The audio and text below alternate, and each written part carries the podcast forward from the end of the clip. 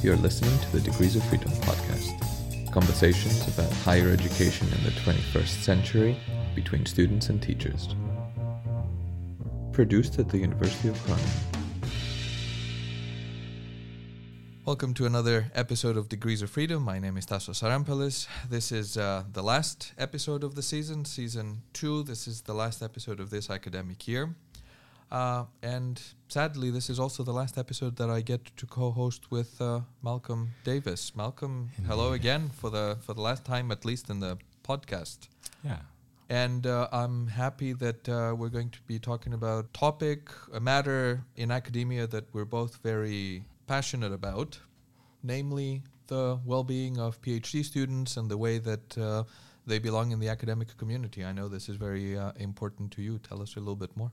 Yeah, so I'm I'm writing a I helped write a report on the topic of the well-being of PhD students, and I think within th- that work I saw that there's a lot of dissatisfaction with the PhD in, within the, the PhD community here at the university, and I thought it would be a great um, this would be a great platform to discuss it. And I think the best way to do that is to talk to PhD students. So today we're welcoming two lovely guests in uh, Marie Stadel and uh, Nina Schwarzbach, and I would like them to introdu- introduce themselves because I think that's the best way to represent yourself. So um, I'll give the floor to you first, Nina. Thank you, and thank you for pronouncing my name very well. um, yeah, I am Nina. I'm a PhD student now already for around two years, a bit more than two years, which is always uh, always going very very quickly. And um, my PhD topic is basically about um, the it's about um, the interaction between science and practice. So it's about the scientist practitioner gap in psychotherapy. And apart from that, I, also, with the other guest, Marie, we have a blog which talks about, it's called Growing with Academia. And it talks about, we started it in the research master in order to rant a little bit about the stress levels that we have and about what we think is wrong in the system. Uh, we continued that, even though it's a bit less frequent now. Yeah, and also otherwise, I think, um, as well as Marie, which uh, she's also going to tell you, um, I'm quite active, like, and with regards to, I also did a board position where I actually organized events for PhD students, and I'm also in another board. I think we're in a lot of boards. I'm also in an educational board for my grad school, and yes. Ah, thank you. Yeah, I'm doing my PhD at the Faculty of Behavioral and Social Sciences in Sociology. Also, a bit more than halfway through my PhD, going always quicker than you think, actually. And yeah, as Nina already mentioned, we're writing a blog together uh, in which we reflect a little bit on our academic work. And a topic that, that has been coming back frequently there is, I think, well being and mental health. And uh, another thing that I do related to PhD well-being is also a board position on the board of uh, PNN. That's the PhD Network Netherlands, so the association for all PhD students. And since this year, they actually have a new board position specifically dedicated to uh, well-being, and uh, I'm filling that one at the moment. Ah, thank you. Think that's a good place to start actually, because I think Nina, um, no, not Nina, Marie, you, you kind of mentioned you mentioned that um, you you mentioned well-being, but then also mental health, and I thought it would be good to start by maybe talking a bit about the the term well-being because there's so many definitions for it, um, and I've in doing my reading I saw that there were a few um, authors who separated health or mental health from from the the term well-being. So I think before we dive a bit more into the topic, I'd like to discuss that a bit. Oh, if what are what is everyone's thoughts on that? Like, do you is well-being a part of health, or do we see it as something that exists on its own that should be paid attention to separately? I don't think that you can separate the two mm-hmm. actually, because I mean, yeah, well being, in my view, is always going a little bit more into the, let's say, positive side. And when you talk about mental health, you often start to talk about uh, ill mental health, so Mm. mental disorder. And then well being is, let's say, the more uh, healthy continuum of it and while maximizing your mental health. Mm. So, and of course, by definition, it's therefore connected to your health because mental and physical health are so interconnected as well. Yeah. Do you have any thoughts, Nina? Yeah, before this episode, I actually Googled what PhD well being is, and it uh, said something that resonated with me, which was also it's the entity of physical, mental well being, and I think there were even some other things like Mm. financial, which is maybe also relevant to this. And I agree, and I don't really think that there's a difference between PhD well being and any other pe- person's well being. But of course, and I think that's also your uh, research a little bit, that some things are a bit challenging for the well being of PhD students that might not be so in other professions. Yeah, and maybe to continue, we can maybe discuss a few of those things. I know in um, being part of part of my internship is was really like looking at the data on this um, at the university and seeing what PhD students have to say about this. I think one thing that did come up, which is also mentioned in the literature a lot, is that you know a lot of times they didn't feel like they should be here, so they felt like uh, imposter syndrome. As PhD students yourself, did did that ever was that a big part of it for you uh, towards the beginning, or even now to a degree? how much? Do, I don't know how much we want to talk about this, but Yeah. if we can just touch on it. It's very interesting uh, you start with this topic because I think our last blog post, uh, um, Mhm. mainly written by Nina, uh, is on this topic. Maybe you want to talk a little bit about that post, Nina. Yeah, I've written a post which is called something like "The Devil on Your Shoulder," because I kind of uh, yeah I made a little puppet for this imposter syndrome, um, and I very openly wrote about what it tells me every day. Um, in terms of you know like you're there quarter past nine and it starts telling you oh my god Oh. you're such a loser why are you here so late even though the floor is empty right but you're still telling that to yourself and yeah and I, it started out with a little bit um, with a paper that i've or that i'm still writing actually. Um, which basically i planned it out all very well in my opinion and then things didn't go as planned and so i needed to change the planning.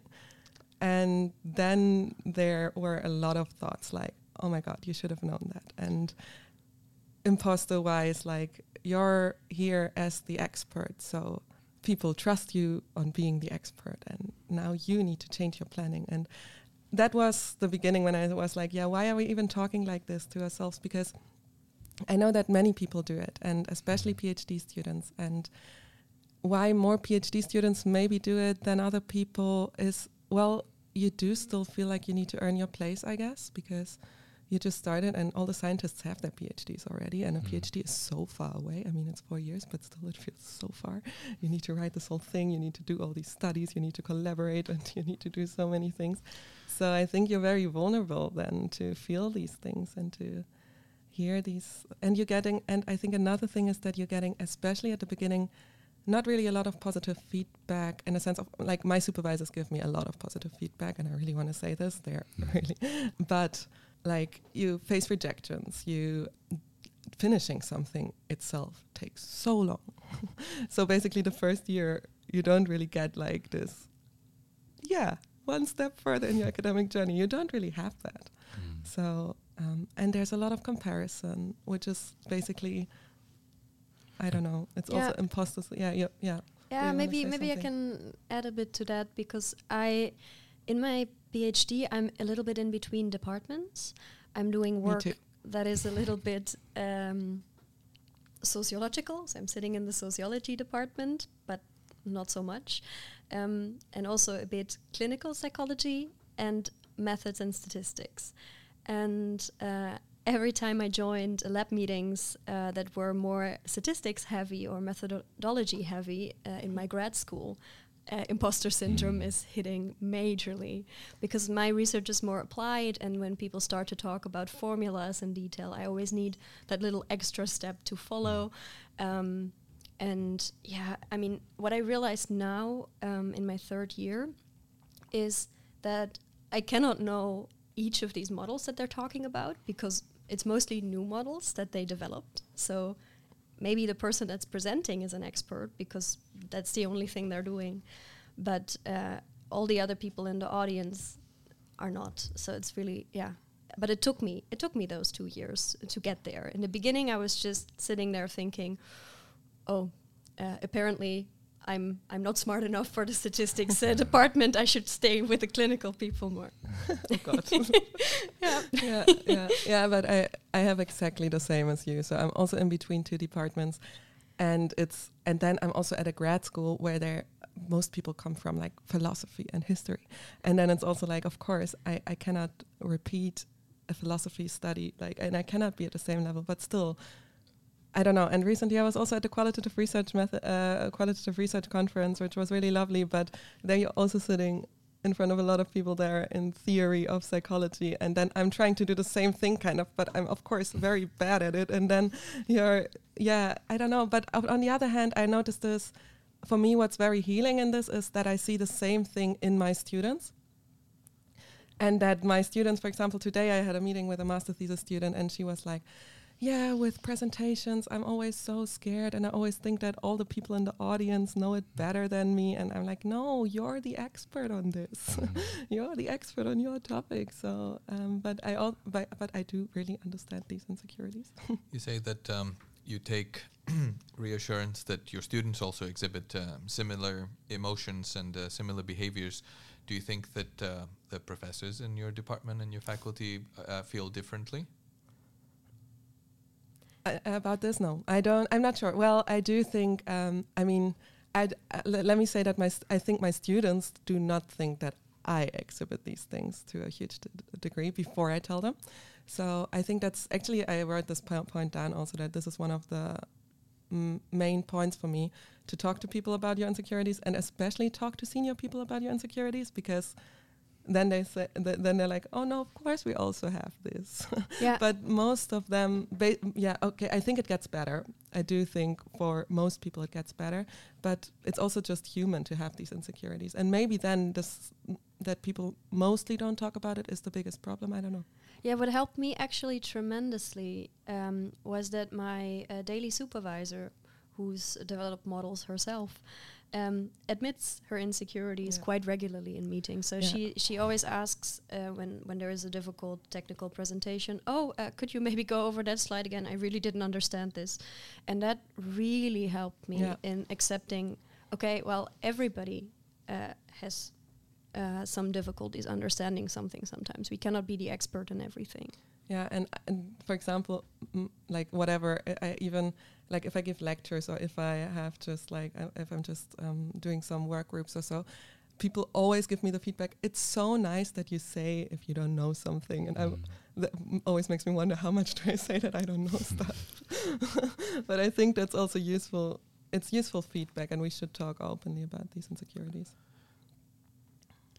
Yeah, I was thinking like when you started because you said it took a while Marie before you started to feel that way do you feel like if it was communicated to you more often in the beginning that this would have changed or do you really think you just needed that time until you could feel like you weren't an imposter uh, yeah, I think I needed that time uh, to also find a little bit my research lines mm. and what I want to do and what what I am good at, so what I'm contributing to the field.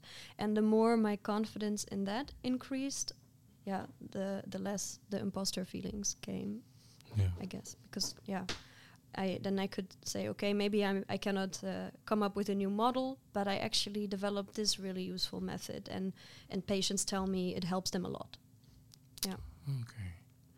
Yeah, and I wanted to touch uh, on the topic of workload because that's something that comes up a lot. Some in in the report that I was involved in, um, some some PhD candidates indicated that they often feel like the workload is too much for what they're there for, and that could be specific to their faculty. I'm, I'm not sure um, because this was anonymous, so a lot of the times you don't know exactly which faculty the person was from. But there were a few, a, a good few, who said, "Hey, um, we're actually not paid as much, for example, as maybe a full-time staff member who's doing similar work, but they're doing much more work or just as much work as that person. So I just wanted to touch on that. Um, maybe we don't have to go too much into it, but about workload of PhD students and how that really affects your your mental health and how you maybe manage it or could manage it. I think that's a good thing to discuss in a in a discussion on this. Yeah, I think it's a little bit hard to generalize because workload is not always even. Mhm. Uh, and, there are and comparable. and comparable. Yeah, it really, um, when you do a PhD, projects are so different from each other. Um, and also the kind of tasks that you need to do are very different. Uh, so for me personally, the uh, period preparing uh, data collection and collecting data was very, very busy. While periods uh, where I can focus mostly on writing and analysis are a little bit uh, less busy.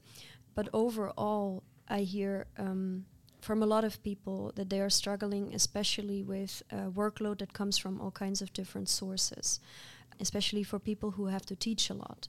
Combining teaching and uh, research is challenging. I have a scholarship uh, PhD position, so I technically, well, not required to teach, and I try to also uh, stick to that, that I don't do teaching because I'm not paid for that.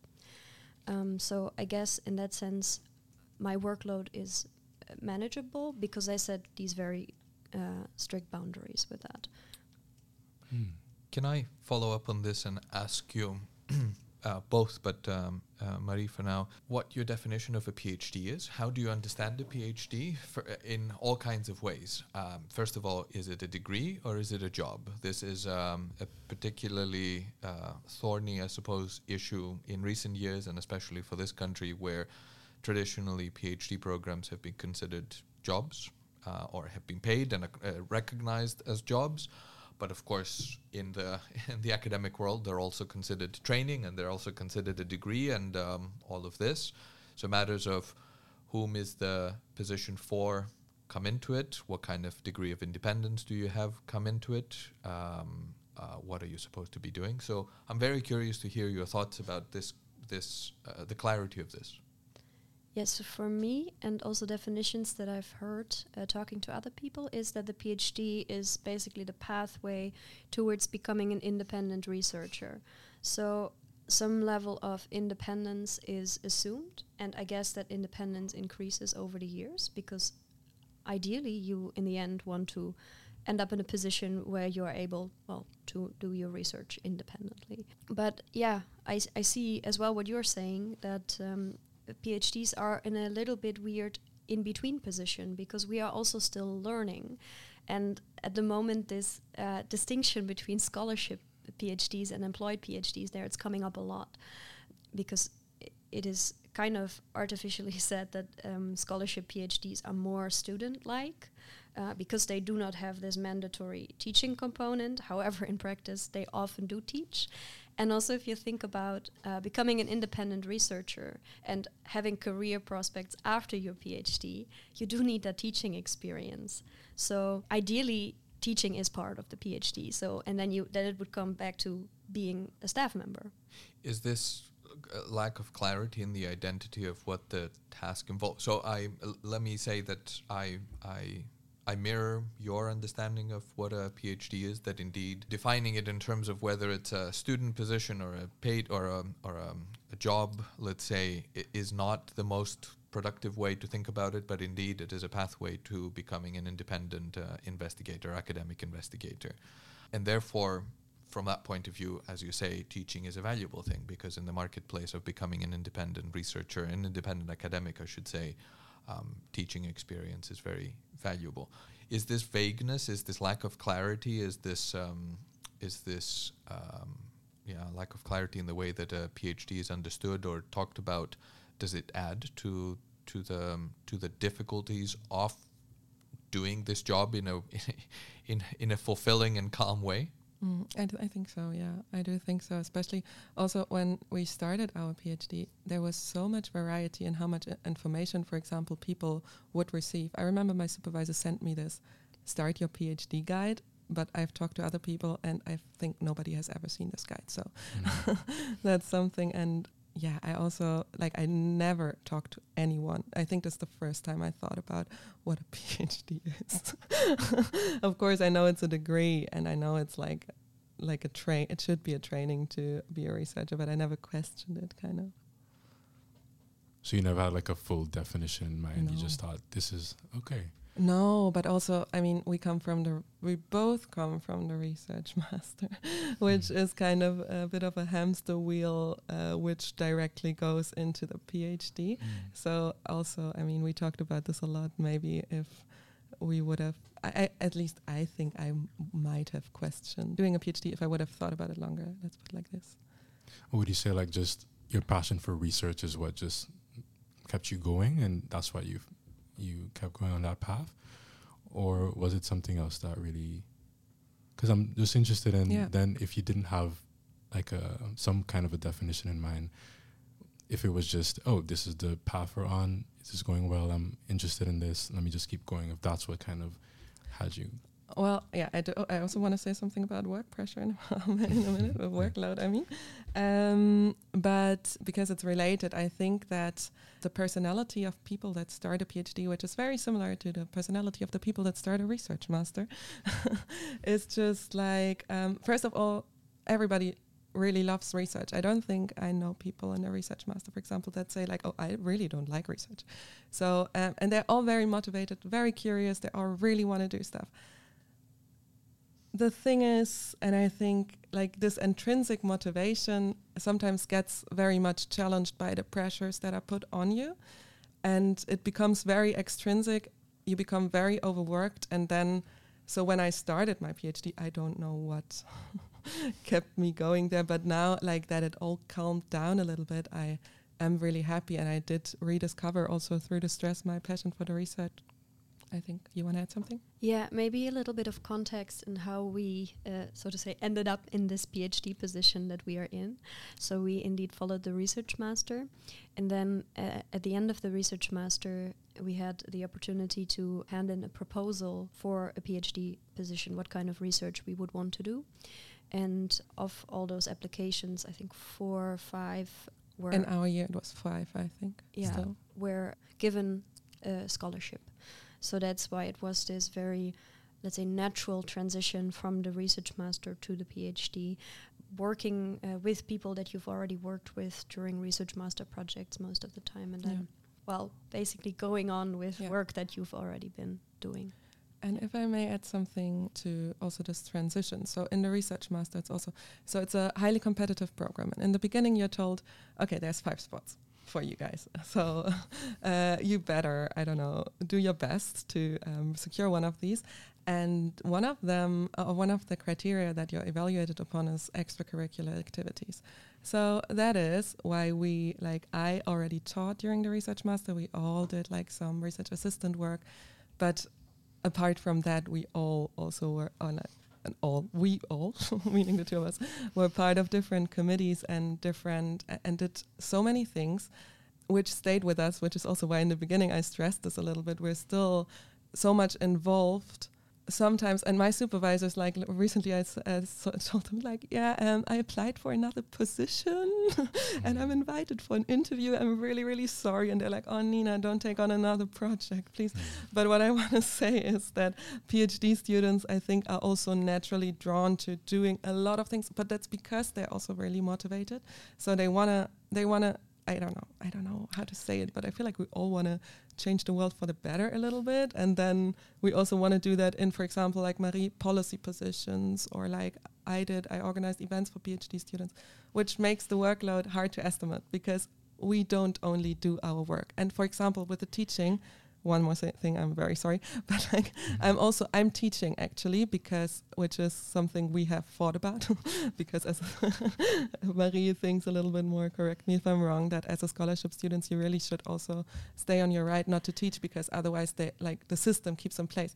But I was like, okay, but I want to have the the experience of supervising students, and I have found another. I actually am now teaching also outside of the university, which is for me a way to gain uh, to earn extra money, and to you know not support the system, but Mm. um, just again the workload of the PhD itself is very undefined and very varied and non-comparable. But we also all do a lot of other things. It's interesting that you question or that you say these things may not be part of the PhD because I feel like they are part of the PhD. I mean, I think nowadays the PhD is a lot more than just the research you're doing.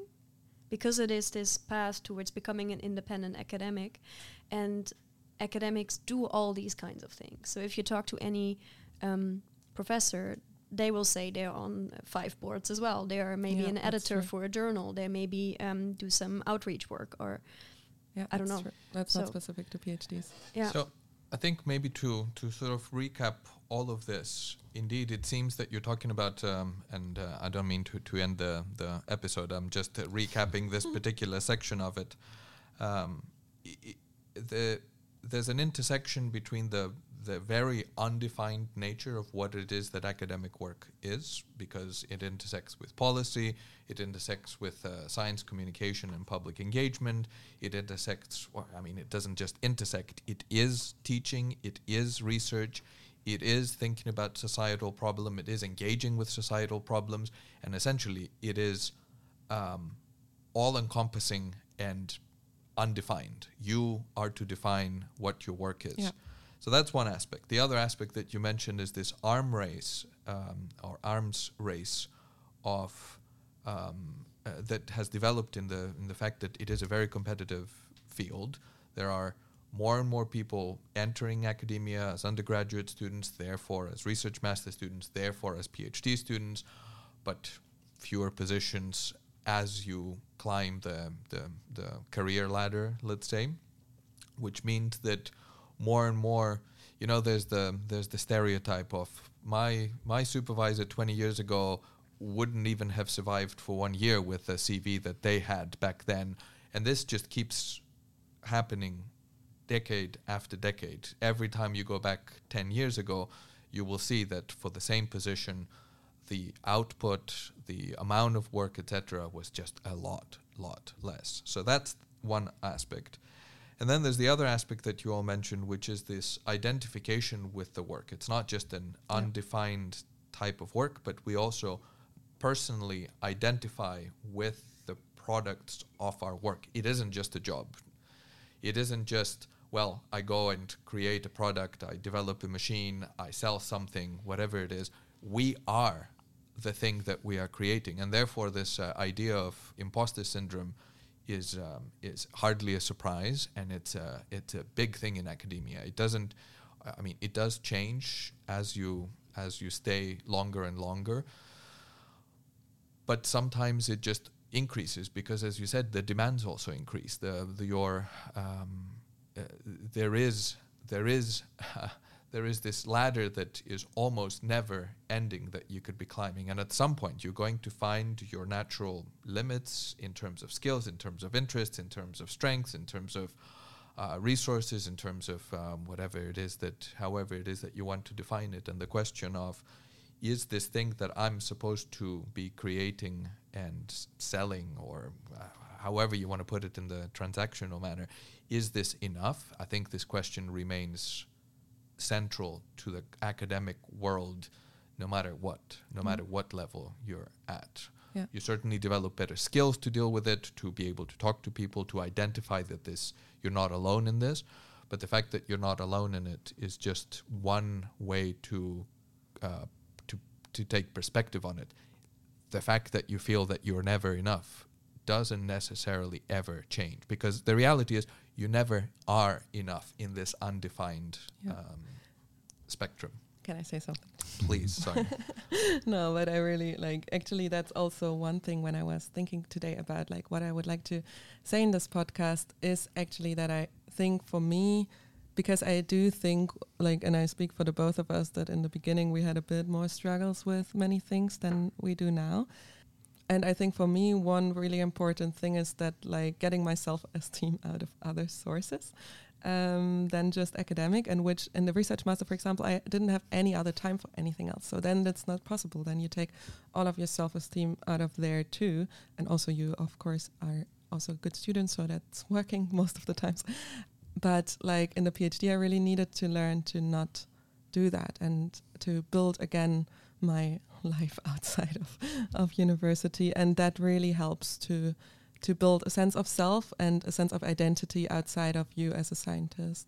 And I do like I remember still I was in a research master. I talked to a study advisor, and uh, he told me he said like, oh Nina, the most interesting academics are those that have other hobbies than than science, and I kind of that stuck with me. Yeah. No, indeed, I was uh, thinking in a similar direction when I thought about uh, what well-being is, and um, especially this distinction from uh, well bad mental health towards well-being. Um, that yeah, when you want to be a successful, happy researcher, you need to also do other things to bolster your well-being and to be able to think creatively and to be able to solve complex problems you need to take care of yourself of your physical health and mental health as well i think for that you need to diversify a little bit Yeah. so Also, just to gain distance from, Yeah. from for example, I mean, how many times did we uh, have we written a paper and we thought it's ready, and then we looked at it two weeks later and we're like, oh, now I see what it really needs, or something, Mhm. right? Or like solving a problem, and you, I don't know, after a couple of days, you suddenly come up with something while you're on a walk. Yeah. Yeah i actually solve most difficult problems while uh, walking with my dog most of the times yeah Yeah, I was I was thinking because in the, the same report, I'll refer to the report a lot actually because Mhm. that's where a lot of the students or the candidates, I should say, expressed what they were dissatisfied with and sometimes also what they were satisfied with. And some of them mentioned that as specifically international uh, candidates, they found it a bit more difficult to find, yeah, t- time or space for other things outside of academia because they don't feel, for example, as connected to the country or their fel- their colleagues. Um, I think I just wanted to touch on that the the importance of having community, and I can imagine it might be different for different kinds of PhD candidates. I don't know if you know many Dutch candidates, for example, or if it's mostly international candidates, but I can imagine it's quite different depending on your situation. Um, yeah, so I think important to know is that both of us have done our studies here in the same city. So I think I'm living here for eight years now. So when I started my PhD, I had my network here, which helped tremendously. I had a, a, a friend network, but also a small professional network as well. Um, and yeah, it, it helped. Um, and I, of course, also started the PhD during COVID. And even though I had this network here, uh, it still hit hard. So there, I yeah, I realized that it is actually really, really important to have this community, and especially when starting up your PhD. Uh, you have a lot of these questions where you feel, oh, maybe it's a stupid question that you want to uh, be able to ask a colleague who's sitting uh, next to you. Yeah, so that uh, that was missing a lot. Um, yeah, and for me uh, personally, you asked about Dutch um, uh, colleagues. Yeah, in the sociology department, they actually uh, have these year groups. So uh, you start with a group of other PhDs that are at the same stage uh, as you are, and you have uh, big offices where you share it with uh, like some somewhere in between four and eight PhDs. I think the cohort that starts now is ten, and then uh, you go through these steps together, and that really helps tremendously uh, Mm. to have this well group. Yeah, and you would say this is different for the international candidates No, broadly. In in sociology, it's actually the same uh, for everyone. okay. and that's um, yeah that's really nice but i know for example in uh, s- psychology or in uh, in the methods and statistics department uh, by definition people have offices with two three people just because of the rooms um, uh, but also maybe the way um, their graduate training is set up and then it can become a lot more lonely uh, quickly i don't know nina maybe how's Yeah. it in your department For me, it was a bit different. I started also alone. So, and also I did have this because like I was also very embedded in the international psychology um, community. And then I started, so my PhD is at educational sciences. Not that I do anything with educational sciences, but that's just how it goes sometimes. Um, and they are Dutch, like everybody. At that moment, everybody there was Dutch, which was great for my Dutch. So I got fluent very quickly before I was still um, not so good. So, and I see, and they organized a mentor for me, which was also great. So it was a PhD student that is a bit further along who explained to me things, but I also didn't need so much explanation, I think. But I see this because now we have more international ones also that come for their PhD and that do not speak Dutch. And that is, I think, socially quite a challenge. Um, yeah, I mean, our department is very open, and if a non-Dutch speaker is there, they will switch to English. And but it's some, I mean, we we know this feeling still from before very well. I think if you're the only non-Dutch speaker, and then um, I don't know, and then you're maybe everybody talks English to you, but then as soon as they turn to the other person, they start in Dutch again. Um, which does make you feeling excluded. And in the beginning, I remember still when I came to this department, I because my Dutch was very not so good, like very broken. So um, I did feel excluded. Um, but that's only the language. And I know, but the language is important. And I know that in other departments, um, this is even worse, like where heads of departments actually refuse talking English also in meetings where English people are present or English speaking people are present.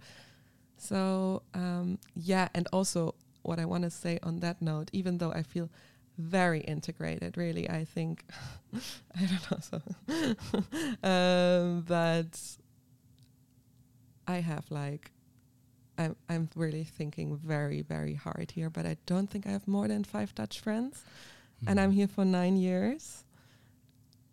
No, I think it's fair to say um, that the, um, the intersection of um, a fairly unique position, which is to be an academic and be, to be doing a PhD, in combination with being um, not local. I, I hesitate to even say international because I think this is also the case for uh, uh, perhaps Dutch PhD candidates who come from different parts of the country or who have uh, moved here from um, uh, or who were born in a different country to Dutch parents and returned here at a later stage. I think it's important to, to note that Yeah. given that this is already a position that has a lot of challenges, any kind of intersection with other um, um, uh, difficulties is going to just amplify things Yeah, and quite a lot. and then if you like, I don't know.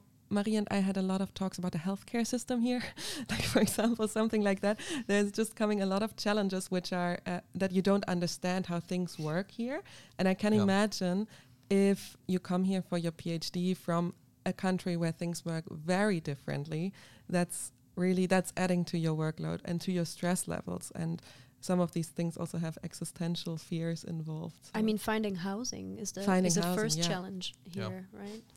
Yeah, Uh, figuring out healthcare and for um, scholarship PhDs, uh, exactly. often um, they don't even have access to Dutch healthcare because of the position they're in.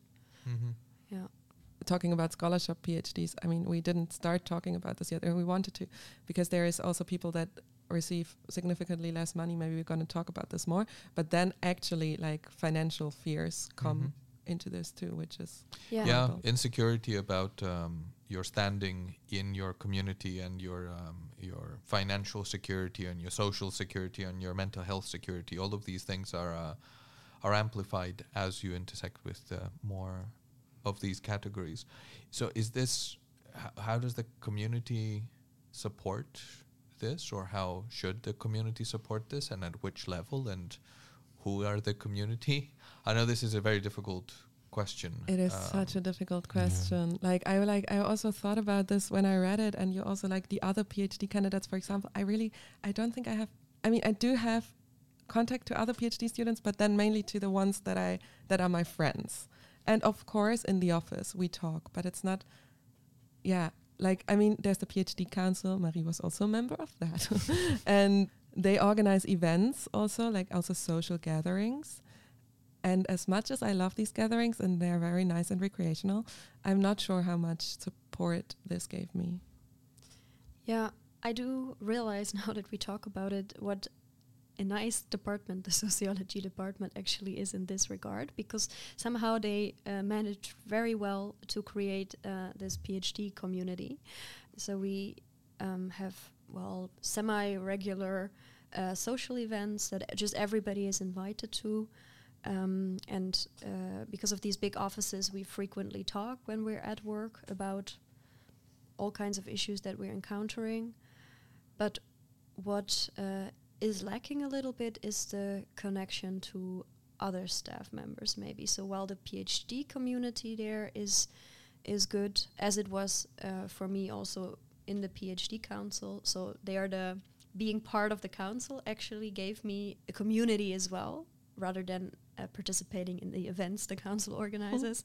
um, so that's maybe a good thing for for PhDs um, to co- that that PhDs also just join these boards sometimes to connect with other uh, PhD students as well. Yeah, That's okay. I was wondering because yeah, I actually learned that a lot of the times th- the feeling is that no one has the time, which isn't necessarily a good excuse or, or whatnot, but that the idea is, oh, as a PhD candidate, I'm very busy, but my supervisor is also very busy. Everyone on the team is very busy.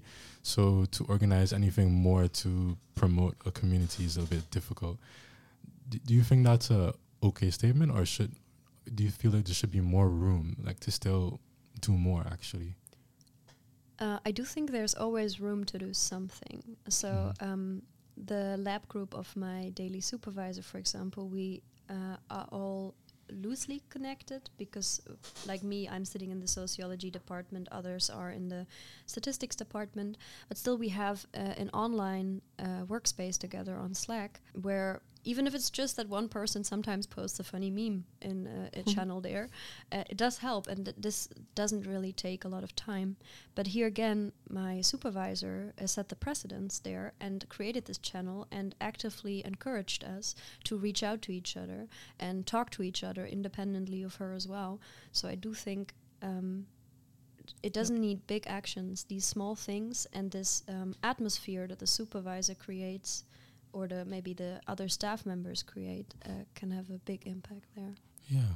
Yeah, I actually also joined the lab group, which is not connected to my supervisors, but just because it was like they didn't have a lab group, and he was like, "Yeah, well, you can join other PhD groups, maybe," which also really helped. I didn't think about that yet, but it really helps to just be knowing what other people are doing and are busy with every week. Yeah. And on supervision or supervisors, because we've kind of talked about it so far, but that was maybe the biggest takeaway from the report that I've been talking about a lot. There were maybe 70 comments of 200 um, students that filled it out. Um, the, the specific part of the report that I was busy with, where they, where they mentioned that we really feel the supervision is lacking. And this is, of course, university wide. So it, we can't say it's particular to any of our faculties or whatnot. But if we're talking about supervision, do you think it's the biggest part of that support? How important is it that you have a good relationship and a well functioning supervisor as a PhD candidate? It's essential. It's Yeah. it's the really most important part, I think, almost. Yeah, yeah. I think uh, uh, well, good supervision can can really help you uh, uh, completing your PhD, and bad supervision, no matter how much work you put in, uh, can really bring you to quit your PhD or, or, or suffer tremendously before you do so. Yes, and Yeah. I've heard cases of that where people sw- or like changed their supervisors after five years because basically, yeah, it just Mm. didn't work. But do you think it's something innate, like that you just are or are not a good supervisor, or do you think it's a train? Can you be Mm. trained to be a better supervisor? Because that was one thing they mentioned that like they feel the, the the university maybe could do more to make sure that these supervisors are more equipped to be supervisors. But some others felt like no, we just feel like this person is just not, out, you know, equipped for this job. It's difficult. Of Yeah. course, there is a certain element of um, you need to match, but like w- also when you start your PhD, you you need to um, meet with the supervisors and see if it matches on a personal level. If this is a uh, somebody that you want to be dependent on for four years, and if you uh, can can talk well and work well together, um, but independently of that, I think there's certainly things that you uh, can learn. Like you can learn how to teach, so you can also learn how to supervise. I just think um, there hasn't been that much formal training on it yet. I don't Uh, know about this. Do you know about this? Yeah, I, I know that there's now uh, a course that they started. So Okay. every every incoming um, uh, assistant professor is, I think, encouraged Oh, to no. uh, complete this um, MOOC course. But uh, it's not. I don't think it's mandatory, and it's certainly not mandatory for people who've been supervising for years, and maybe also badly supervising for years. It really depends on the faculty, I should say. Um, Mhm. Different faculties have different uh, rules, or different guidelines, and um, uh, indeed the professionalization of PhD supervision is changing, um, and uh, I- indeed it, it's it's a very good thing if it's done well, and it can be a very bad thing if it's done poorly because it can fail to address the matter and still increase the amount of workload and bureaucracy and administration without actually changing much. Um, but I reserve judgment. I don't have anything to say about the current program, at least um, um, in the way it's running. Um, do you have any distinctive qualities that you think a good um, supervisor exhibits in her or his eh, work? Do you have any advice? Maybe I should say. Is there um, something um, e- either for prospective PhD students on what to look out for in terms of these are good signs, Mm. or um, what you would advise uh, PhD students is very helpful. Uh, sorry, PhD supervisors is very helpful for their their students.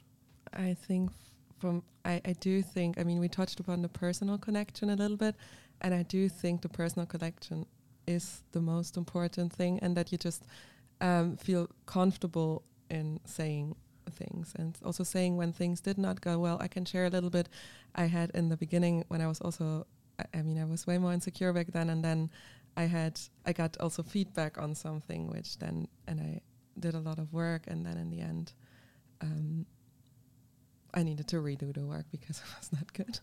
but I did check with my supervisors, right? So and I was really angry back then because I was I remember like, yeah, I don't know, you checked this, like you are you are supposed to I don't know, save me from making mistakes, which was also a bit naive um, in retrospect. But um, if I I don't know, and I remember still that I didn't say this for so long that I was disappointed with them because I was insecure.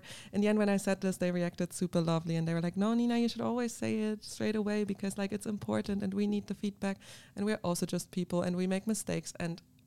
It was not even a mistake; it was just a bit quickly read, I guess. But um, So is Yeah. this about clarifying expectations and work Yeah. structures, as in um, it's about yeah it's about clarifying expectations. It's about and uh, it's mainly about communication really and being able to openly communicate and also yeah and also but also the expectations is a very good one because my main supervisor i, I don't i don't want to say out outdated numbers but she has more than P- 10 phd students right now at least. So um of course like it's it's these are so many people. You cannot be and i think she's uh, there for me a lot. So very thankful. And my other supervisor, my daily supervisor, is there for me a lot too. But also, like again, on a personal level, you know, I can if I have a question about um, about my insurance problems, I can ask them too. And I think that is very important, especially also again for internationals, that um, you kind of offer them also to you know to be kind of like your mentor.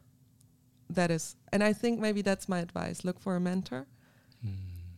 Because do you feel do you feel like generally when you talk to other PhD candidates that the expectations, the conditions are discussed heavily or, or not? Because listening to you now, I feel like it, it's maybe not as common as I would think as someone looking from the outside in. I don't think it's very like I don't know. I think at our faculty maybe it's also more common than in other faculties, but I I know people who see their supervisors once a month for an hour and then sometimes it gets cancelled.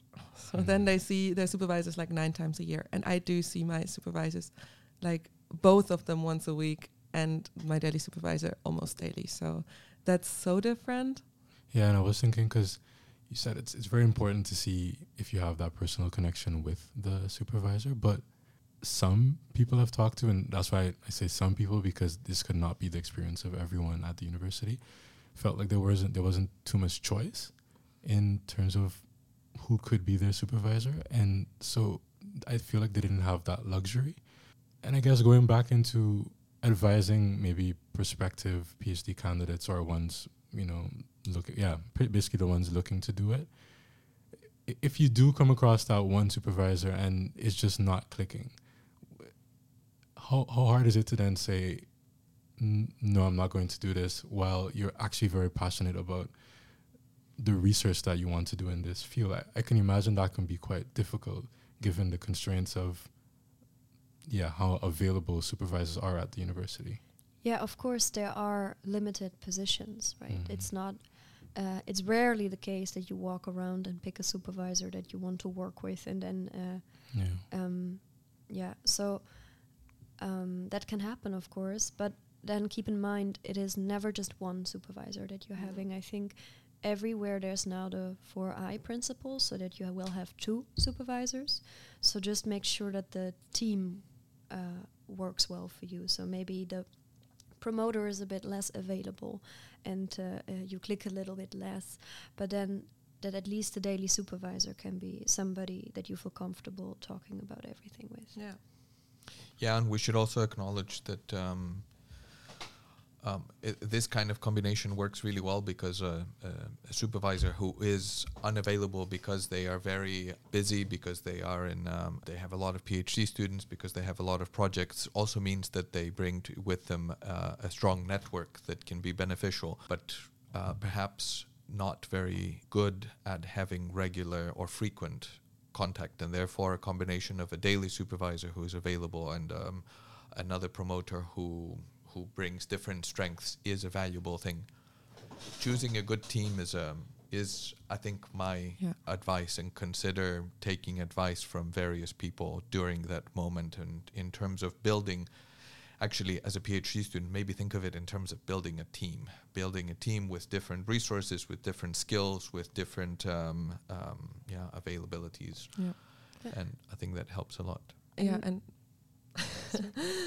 and maybe talking to other uh, I PhD wanted to say exactly the same yeah, thing. Yeah. PhD students who've been supervised by the same person, if, if it's somehow possible to arrange that, Yeah, that can help. especially also i Mhm. mean we had the luxury of also choosing our supervisors because we did this and um but like especially if you're not at the university you're coming to a new university i mean you can never know how your supervisors personally so then it might be especially helpful to try to contact other phds Okay, I wanted to, heading towards the end, talk a bit more about the resources that are um, available to PhD students, candidates, when it comes to taking care of their well being, their mental health.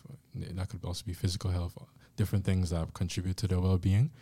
Because I think when I think of this episode, I, I, I would really like people who are thinking to become PhD candidates. I, I would like them to listen to this and think, okay, this is good to know. What can I take from this? Um, I, I, I wanted to talk about the resources available, at least according to, to what you've experienced, because there were some students, a good amount of students, who felt like the resources were there, but they could not find them. They felt it wasn't clear enough how to find those resources at the university. Um, some some others felt no, it was right there. But I just wanted to touch on that. Do you feel looking at yourself and looking at how in your conversations with others, other PhD candidates, that that that those resources are there, uh, readily available, is communicated properly. Uh, how do how do you feel about the state of that? I would say. yeah i don't know i think you you need to come to the resources rather than the resources coming to you Yeah, and I I would agree with the sentiment of there are a lot of resources Yeah. out there. me too Um, there are also a lot of courses that you can follow as a PhD candidate. Um, career perspective series, um, courses on how to teach, uh, courses on time management, courses on anything. But um, what's really important there is to figure out what it what it is exactly that you need. And I'm not sure if anybody besides you and your supervisor can help you with Yeah. that. So it's a lot about priority setting and, and, and identifying like where where it goes wrong if something goes wrong. And then there are of course also offers for more personal help, so um, counselors. Um, that is, however, a little bit difficult. So if you are a scholarship PhD, then you fall under the definition of a student. So you do not technically fall under the uh, PhD counselors, but the student counselors, and that's um, well, when you're already at the point that you would need help like this, then maybe that's not the moment that you want to have to deal with these bureaucratic issues and figuring out where to actually write the email to. Um, so I think that is something that could be improved on. Mm, Yeah. Do you have something to add, Nina?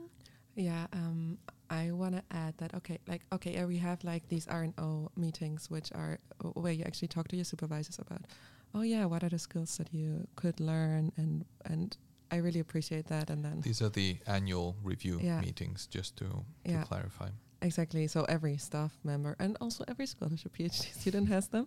Um, and but like I and my supervisors, maybe also your supervisors, are very good to talk to about this. I'm not sure if all of the supervisors are, but what I want to point out, which really upsets me, is that you need to sign up for the email lists yourself. So um, for the PhD Council, as who offers these courses, as well as for Gopher, who also is like the Groningen um, PhD organization for educational and recreational activities, um, you need to sign up for these mailing lists.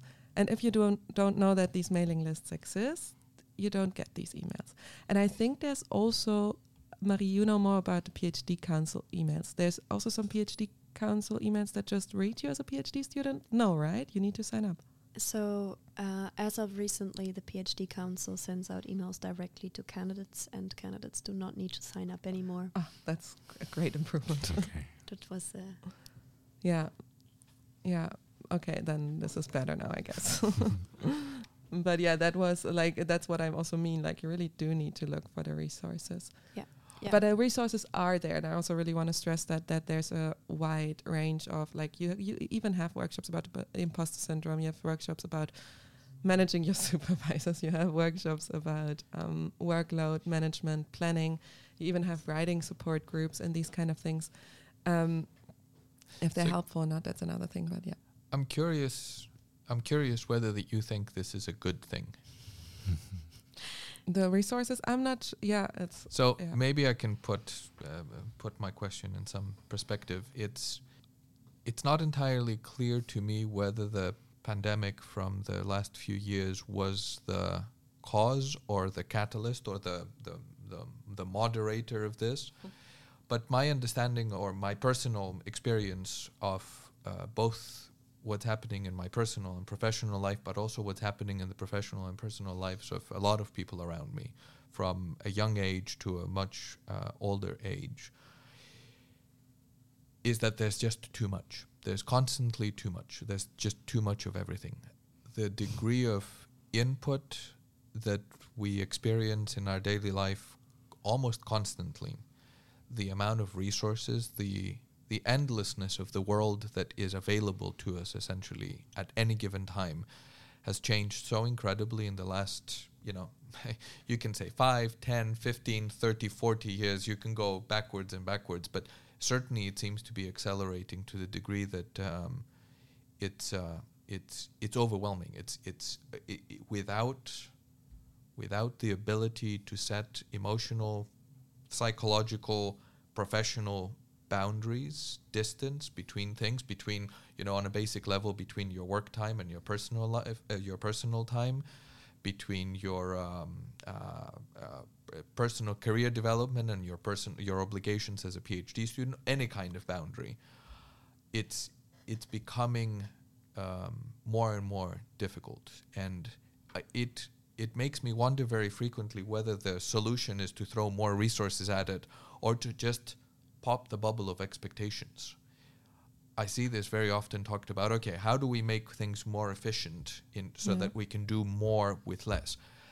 How about we just do less with less, or how about we just and i this interacts with what we talked about earlier. This arms race. The the expectations are invariably increasing, and I, I don't know whether this is something that the individual can do an awful lot about.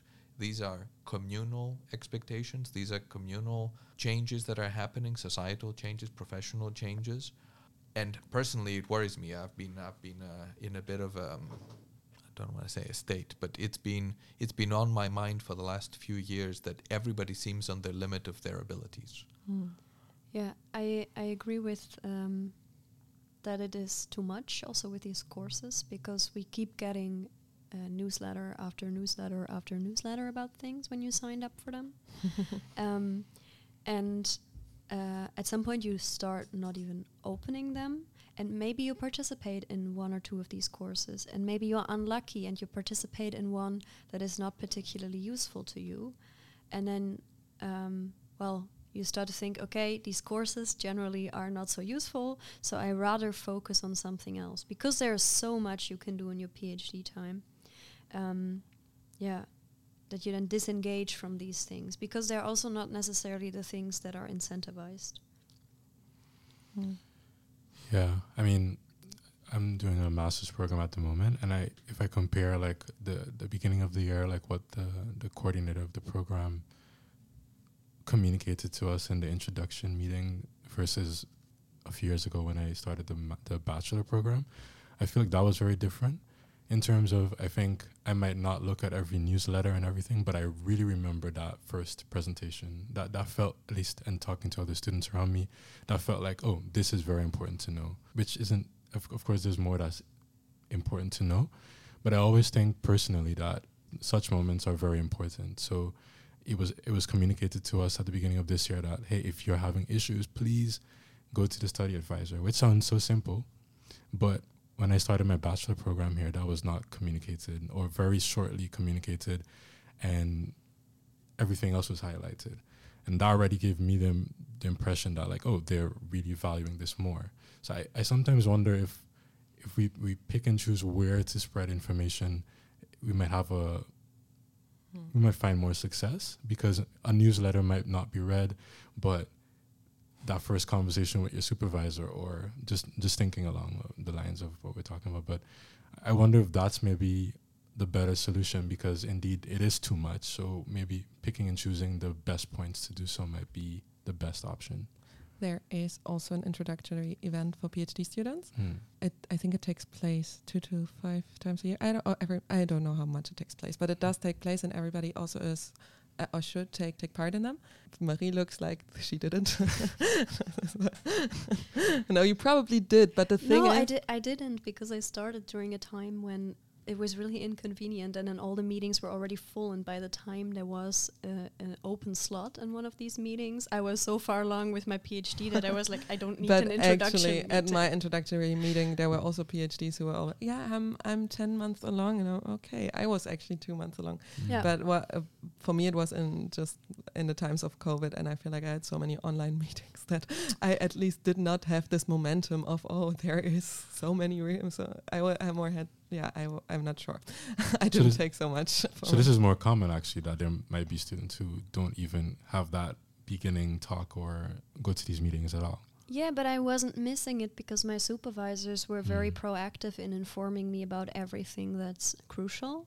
And also, uh, my department is very proactive in these things. We have this PhD guide, which is essentially a long PDF, Mm. but very well organized with like hyperlinks on the first page. Uh, directing you to each topic um, Yeah. and it's regularly updated so anything that i wonder about like is it how do I reimburse my travel to this conference at this moment, or uh, to who do I contact for um, issues with my computer? I can find it in this document, and uh, yeah, something like this is really essential. So, and I would I would say um, every department should have it. Yeah. Yeah, but maybe also back to what uh, Tassos was saying about this being overwhelmed by so many things. I like, yeah, sometimes also with these courses, I wonder whether they really reach the right people because I feel like Mm. if people are really getting really stressed and are maybe on the verge of a burnout or something, I don't think these people think that they have time for a Mm. stress management course but that is something that i haven't made up my mind like how you could do this better Well, I think that's again the supervisor there stepping in because in theory supervisors should see their PhD regularly, Mm. right? I would say maybe once a week or every two weeks, um, and then ask how are you doing, and maybe picking up on stress signals of the PhD, and then, well, yeah encouraging the person in the to right direction take some time off to maybe take this course or well start an honest conversation about how the person is doing. Yeah, I, I could imagine just asking them how the, how they're doing could end in a very standard answer, but I I think asking the question is a big step for sure. Malcolm, I've been seeing you sitting next to a book for the last Yeah. hour while we're recording this. Is this a valuable resource? Uh, resource? I'm. I'll read out the title. It's "Managing Your Mental Health During Your PhD" by Zoe Ayres. Um, is this a recommended resource? Is this something that uh, we should add to the to the description of this podcast episode? Yeah, I was I was going to do that indeed. I was going to end with it, but no, I I someone um, lo, lo, yeah they I, I borrowed this from someone uh, a PhD student, um, and it's been very helpful in terms of like getting a, a, a big better idea as to topics when it comes to managing your mental health. Um, I haven't read all of it, but I've spoken to a few PhD students who are very are very um, big on it, so I would recommend it. It's by Zoe Ayres, I think. Yeah, I don't know how you pronounce the name to be Yeah, sure. we'll include a link in the description so that you can have a look at that. Yeah. Well, I think we've discussed a lot today, and I think uh, I think it'd be a good idea to close off by maybe speaking directly to to those who are PhD candidates or students or are planning to become them. I, I- I guess I would, I would pose the question: What would you say to someone thinking about becoming a PhD candidate in terms of their mental health, but maybe other things as well that also indirectly tie into their mental health or well-being eventually? Like, what would you what would be your message to them? To be honest, I think the most beneficial thing for my mental health that I learned during the the last two and a half years was um, to focus on things outside of research as well, Yeah. and to like what Nina said uh, before, have hobbies. Um, don't get lost in this passion for research. Yeah. There's always more that you can do. Um, there are always more resources. There is always more courses. There's always another research project that you can start. Um, really prioritize on what um, gives you the most, gives you in terms of happiness or in terms of. Sometimes you also need to do things um, to take that next career step. So sometimes it is just smart to get some teaching experience or to visit that conference, even though it may not be the most fun thing. But really set clear priorities, and um, more is not always better. Mm, thank you. Yeah. And Nina? Yeah. Um, also, like maybe thinking about how I was before my PhD, and um, also I to- to- said this before that I came from the research master and just like kind of slid into this PhD. Um, I w- and I'm I, I want to say that I'm really happy and I'm very grateful. um, but I would really encourage myself to, which I actually did back then. I actually because it was COVID times and I didn't feel so well, so I t- got, went to Austria for half a year to be completely out of out of Groningen, out Many of people, yeah. academia. Yeah. Um, and I would really encourage people to do that and to really think about: Do you really want to do this? Because, I mean, it's it's really great, but it is it is challenging, and it is challenging for your self-esteem, for your self-image, um, and of course also in terms of work and of what is expected from you. It is quite challenging. So um, take a step back. But also, I would advise people to, and this sounds so stupid when I say it, but just to relax uh, in terms of because like I also thought like when I applied for this position, I was like, oh, this is kind of you have such a tunnel vision of this is the only um, opportunity and like for example, I everybody out of the research master that wanted to do a PhD did get a PhD eventually. Meaning also that, for example, if you're in a um, in a if you're in an interview and you, for example, do not have a good click with the supervisors, right? Then, then maybe reconsider. Like, there's gonna be another opportunity, and if things don't work in the beginning, also like you know, then relax, kind of. And it sounds so stupid, but it, yeah, it's always like you Yeah. know, let it go, relax. It's like the easiest and the hardest thing at the same time, I think. Yeah, indeed, and there is there is this go no go moment in your PhD, and a lot of uh, PhDs are really afraid of it because we, we view it as a moment where supervisors could say no go to you, but actually, it is also a really good moment to reflect for yourself. Yeah. Do I want to still continue this? So, yeah, and it's really hard in a because it is especially in the beginning so much work to do to actually take this time to reflect and to be like you know like i mean that's what we did with the blog to give us we wanted to give us basically a space to reflect on what we're doing and i think that's so important that people take the time and the space to be like yeah is this what i want to do because it is not it shouldn't be a whole identity it shouldn't be you know like oh i don't know if this doesn't work out i don't know i'm devastated or something Mm. Yeah. Yeah, Tassos, do you have any any words you'd like to share on the topic? I know you also a PhD student a number of Mhm. years ago, and I know listening to everyone here, you might it might be different than your experience, but is there anything you would say to a prospective PhD candidate? Um, Yeah, um, I think I will reinforce everything that uh, Maria and Nina have said so far. I, I especially resonate with the idea of finding joy in what you do, and I think th- this sounds somewhat superficial, as you said, Nina. Also, the idea of relaxing into things, but I think what we mean by this is to remember the, the, the purpose of the work that you do. Remember why this is happening. It's not for the bureaucracy, it's not for the forms, it's not because there's a meeting, it's not because there's a training, it's not because there's a credit, but because there's valuable work somewhere behind it. There's intrinsic motivation, there's intrinsic interest in discovering knowledge and communicating knowledge and um, that it is frustrating. And I think this gives a lot of perspective um, at times and surround yourself with people who remind you of this on a regular basis.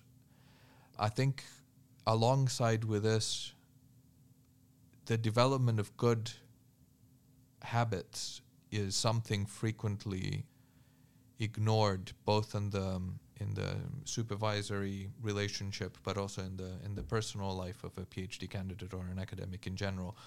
And what I mean by good habits are on the on the supervisory relationship. I think one of the most fundamental things that I, I can't imagine supervising a PhD project or doing a PhD project without is very clear shared acknowledgement of the decisions that are being made at any given point, how they're being made, what their purpose is, essentially some kind of lab, personal lab notebook where the communication with your supervisor and your personal work is documented clearly so that agreements are very clear, so that there's no ambiguity on these agreements, there's no tension in the future about these agreements, and there's a sense of security about what is happening. Communication is very, very important. It's also very difficult at times unless you have, as you both said, very a very good click from the beginning. But it's something that can be worked on. There are basic principles about communication that you can uh, establish in a relationship in terms of expectations and in terms of what is necessary. It's not always easy, but it's very important.